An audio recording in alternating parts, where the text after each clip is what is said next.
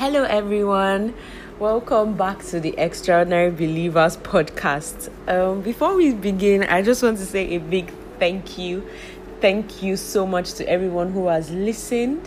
Thank you for being a part of this. Thank you for sharing with your friends. Thank you for the reviews, for the ratings. I really do not take it for granted. The Extraordinary Believer community doesn't take it for granted. Thank you, thank you, thank you so much.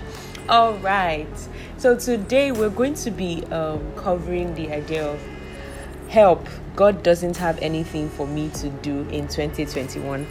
I have actually interacted with quite a few people um, at the beginning of the year, and I realized that they were having some sort of crisis in the sense of, oh, how do I know what God will have me do for this year? Like, God doesn't, God isn't telling me anything. I'm, I'm not hearing anything from Him, right?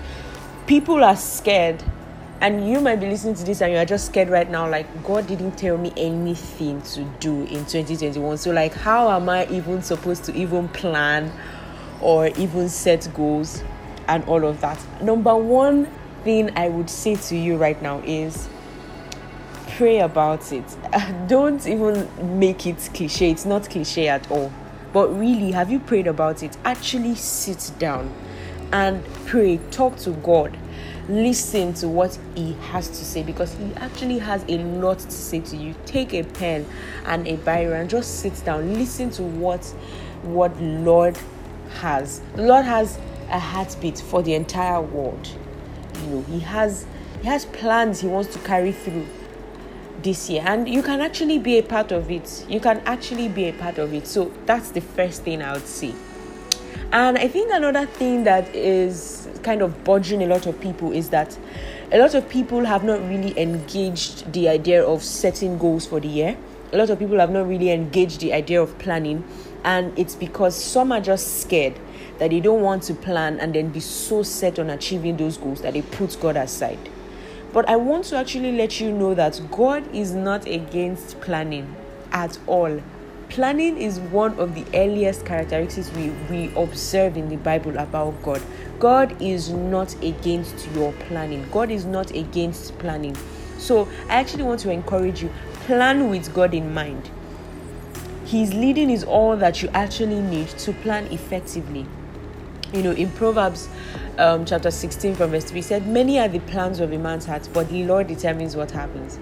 So I want you to actually find out from the Lord what He wants accomplished and then plan accordingly. Let your plan align, you know, with the, with the, with the heartbeat of God.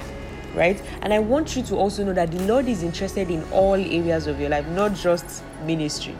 Everything, every area of your life, the Lord is interested. So, yes, plan. Plan for your business plan for your for your for your um for everything plan basically right? And then another thing i would say about the fact that oh um why hasn't god told me anything to do for the year? Number one you might not have prayed about it like we said earlier. Number two you might just be scared that oh i don't want to um, engage so that i will not now go and fashy god. And then number three is the fact that a lot of us God has actually asked us to do things, but we haven't done it. See, I just want to tell you this for free. It's not fun telling someone to do something over and over and over again and the person doesn't listen. No, it's not fun. It's not fun. Like, if I was to order my sister, okay, please go and get me something, or please go and get me food. Uh, after a while of me telling her, let's say I've, I've told her for like five times now, please go and get me food, please go and get me food uh, by the tenth time I have to tell her again, I'm like, let me just stand up. Like all this time I've been easy to ask her if I had if I had gone to get the food myself, I'd, I'd, I would have actually gotten it, right? So I want us to actually to uh, to actually realize that it's not for telling someone to do something they don't they, they've not done and they don't want to do. So for a lot of us, God has actually asked us to do things, a lot of things, but we haven't done it. It's not fun Him telling you to do this and you don't do it, and then you're expecting more. How about this? How about you go back to the things He has asked you to do and then look at it again, pray over it again, and then start from there, right? As in, as you start by doing the small things that God will have you do, the seemingly small things that God will have you do, you see that more would come. See, see, see, God will commit much to someone who is faithful with little. And that's the truth. So, what little thing has God asked you to do? Why not start there? Right? Don't don't be expecting God to add more and be giving you things that you won't do because like there's no point. Right?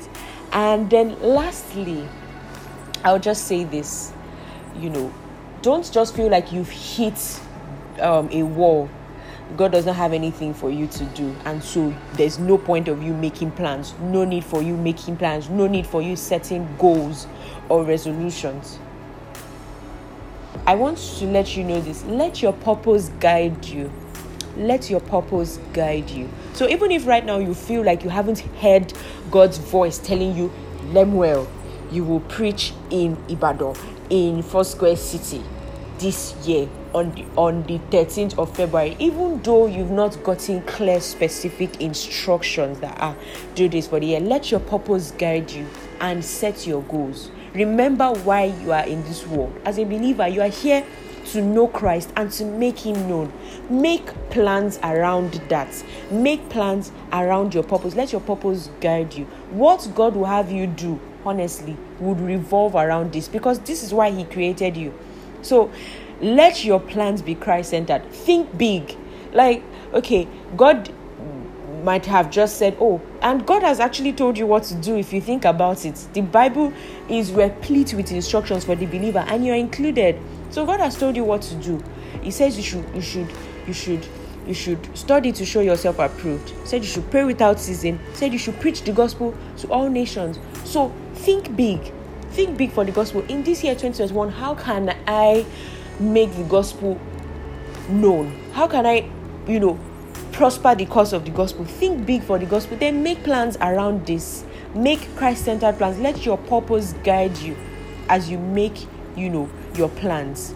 You know, let your plans be around making Christ known and making him famous. And you'll actually see that as you sit down and begin to think like this, like, okay, what can I do? You would actually see that God will be giving you ideas, will be speaking to you. So, in the end, it's a win win situation.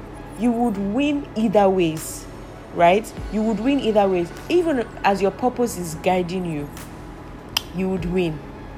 You would win.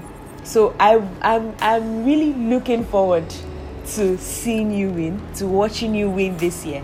So I'm encouraging you listening to this. Plan with God. Spend time praying. Ask Him what He would have you do. And even then, if you feel like, oh, you're not hearing anything, you're still not getting anything, well, it's still God who is telling you what to do right now by telling you to let your purpose guide you. So let me just clear that notion. God has spoken to you. God has told you what to do. Now, the question is, are you going to do it? All right. Thank you for listening. Thank you for listening to this episode. I hope it edified you. I hope you were blessed. I hope you learned something. Please share this with your friends. Let them hear this. Share this with your friends. Give us nice ratings. Like our podcast. Subscribe. And see you next week. Bye.